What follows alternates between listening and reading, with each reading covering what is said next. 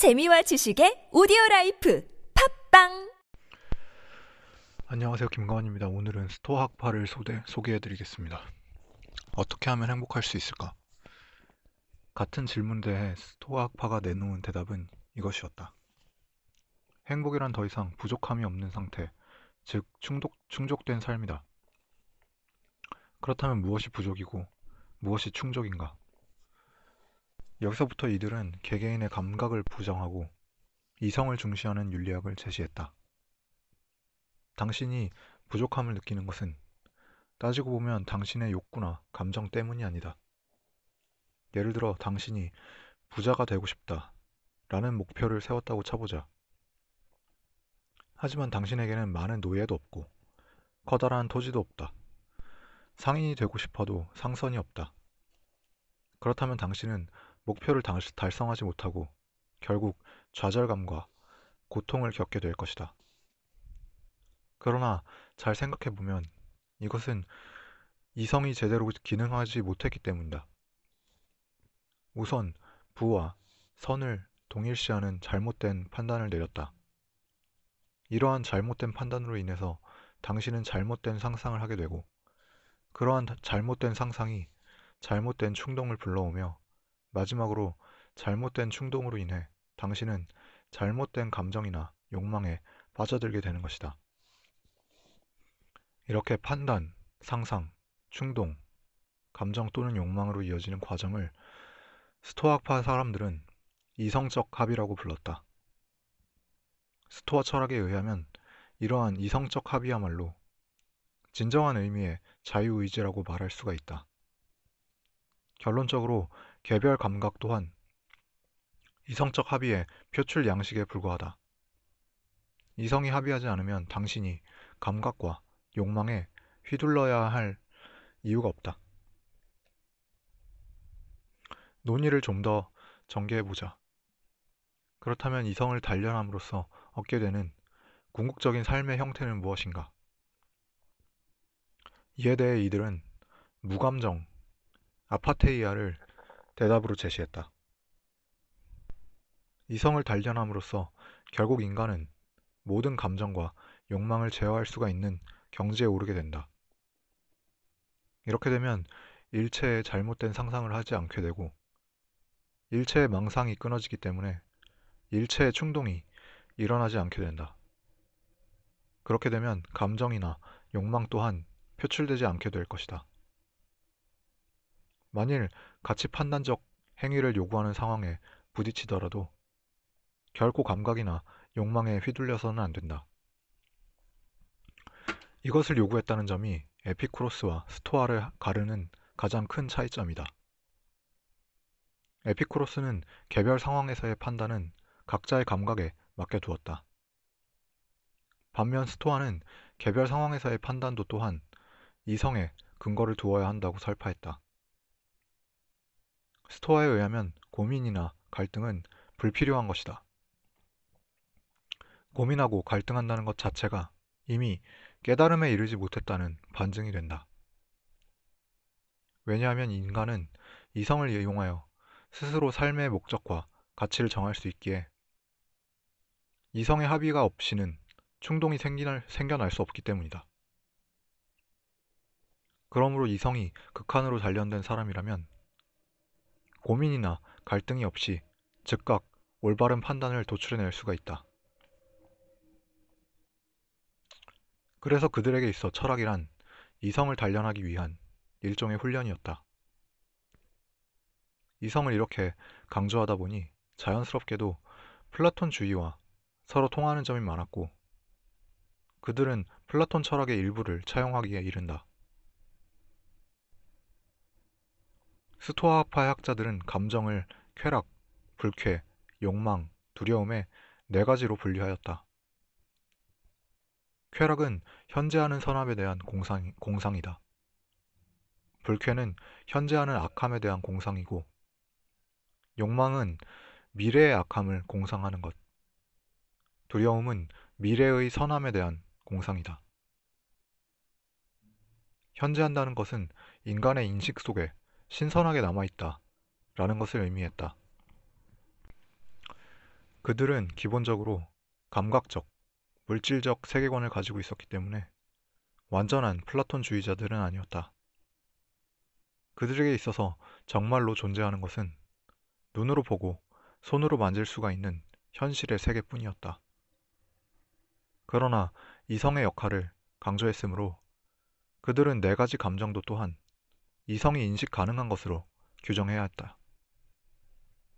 그래서 현재한다라는 표현을 쓴 것이다. 모든 경험은 언젠가는 망각 속으로 사라진다. 하지만 현재 하는 것은 있다.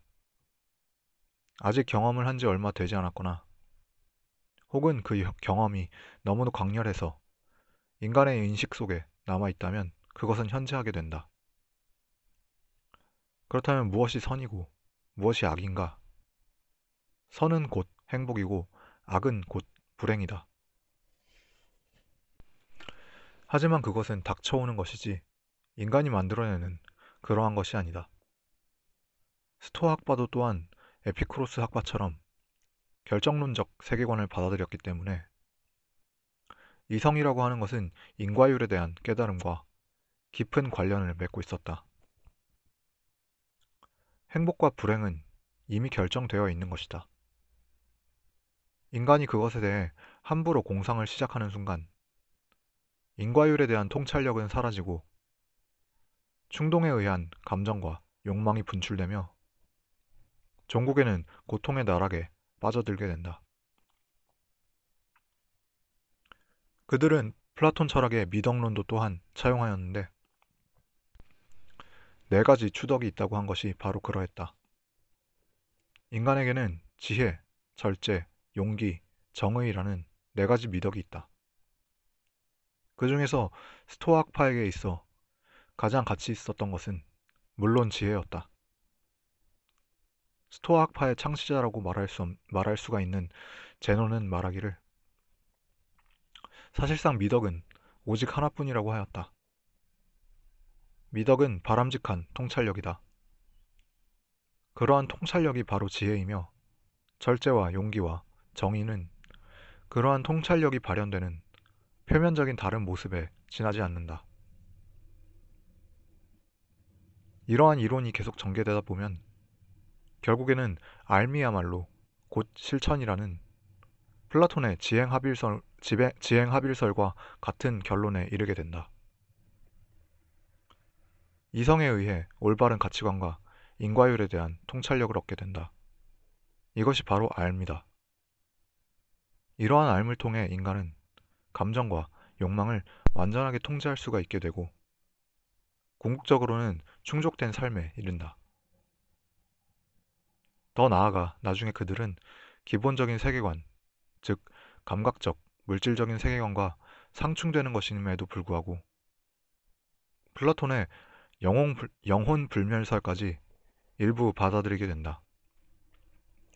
모든 것은 변하고 소멸하지만 이성만큼은 변하지도 소멸하지도 않는다는 것이다.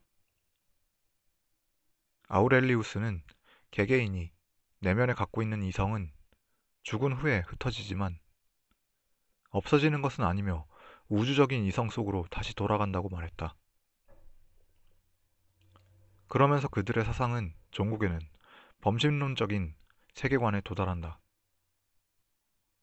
그들은 끝내 플라톤의 이원론적 세계관은 거부했다. 하지만 이성에 대한 믿음만큼은 플라톤과 동질적일 정도로 철저했다. 그래서 도달하게 된 결론이 범신론적인 세계관이다. 이 세계의 모든 만물은 이성의 법칙에 따라서 움직인다.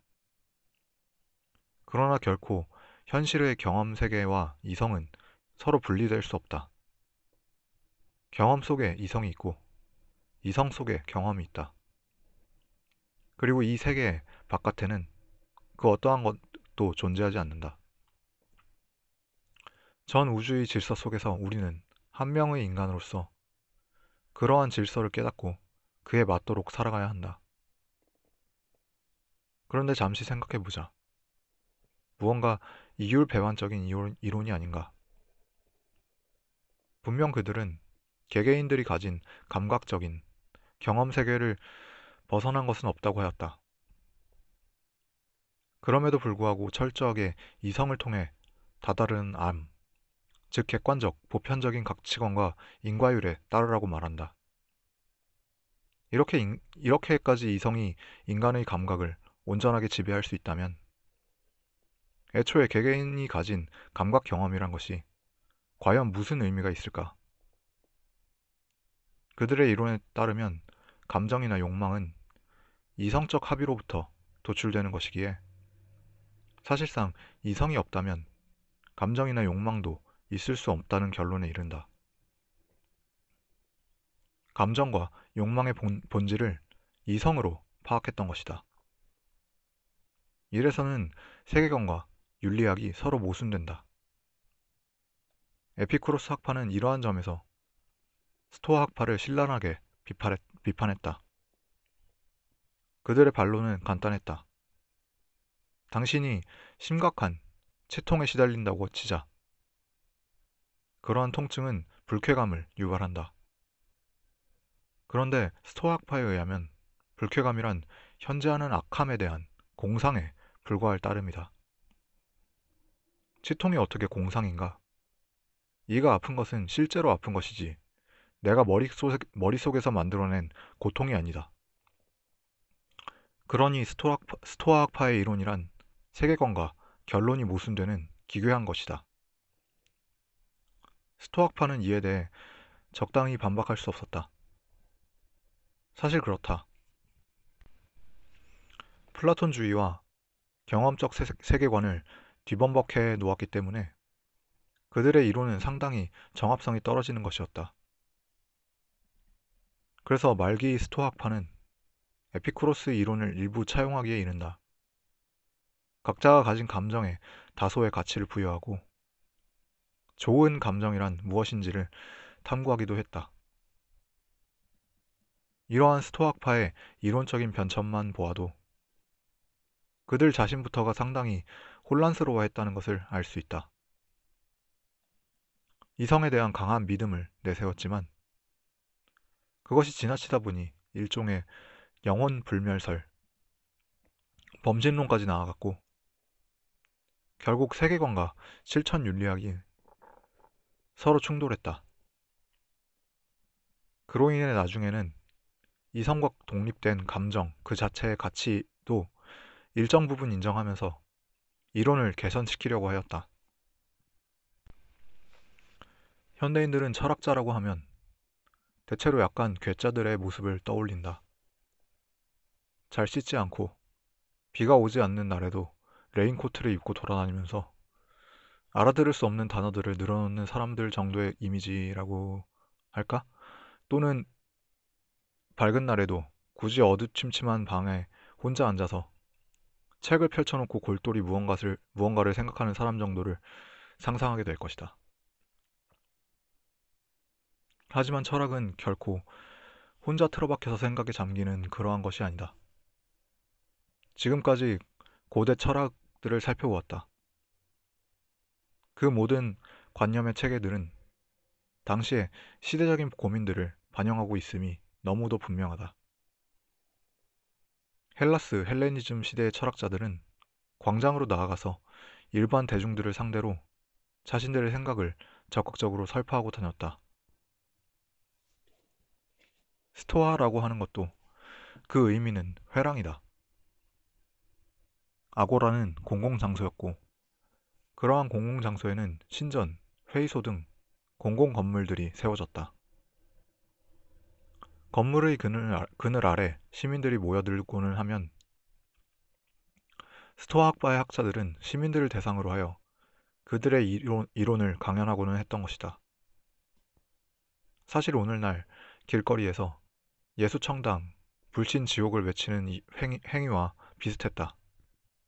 다만 달랐던 것은 그들이 이성을 강조했다는 점, 그리고 결코 무조건 믿으라고 말하지 않았다는 점이다. 그렇게 서로 유세를 하다 보면 아고라에서 즉흥적으로 학파 간의 논쟁이 벌어지는 일도 있었다. 대중들 앞에서 토론으로 일대일 대결을 펼쳤, 펼쳤 던 셈이다.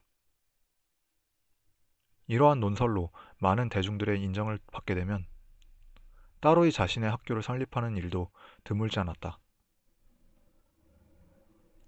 헬레니즘 철학을 잠시 정리해보자. 회의주의가 이론적으로는 가장 뛰어났다. 그들은 세계관과 결론이 모순되지 않았고 실천 윤리학 또한 숨이 일관했다. 왜 이론적으로는 정합성이 가장 뛰어났던 회의주의가 먼저 나왔음에도 불구하고 점점 더 정합성이 어, 조금은 떨어지는 에피쿠로스 스토아학파가 출현하게 되었을까? 그것은 회의주의 학파가 제시한 행복이라는 개념이 너무도 부정적이었기 때문이었을 것이다. 회의주의 학파는 인간이 노력을 통해서 행복하지, 행복해질 수 없다고 말했다. 이것은 논리적으로는 가장 뛰어난 것이었을지도 모르지만 받아들이기에는 너무도 우울한 것이었다. 방금 전 살펴보았듯이 고대 서구 철학은 시민들에 의해서 납득되어야만 했다.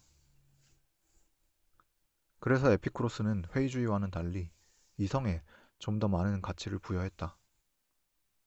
이성을 통해 통찰력을 함양함으로써 개개인들의 노력으로 부동요의 상태에 도달할 수가 있다고 하였다.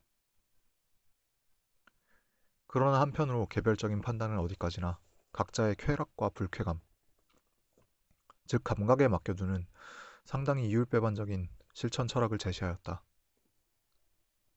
스토학파는 한 걸음 더 나아가서 이성에 더 큰 가치를 부여했다.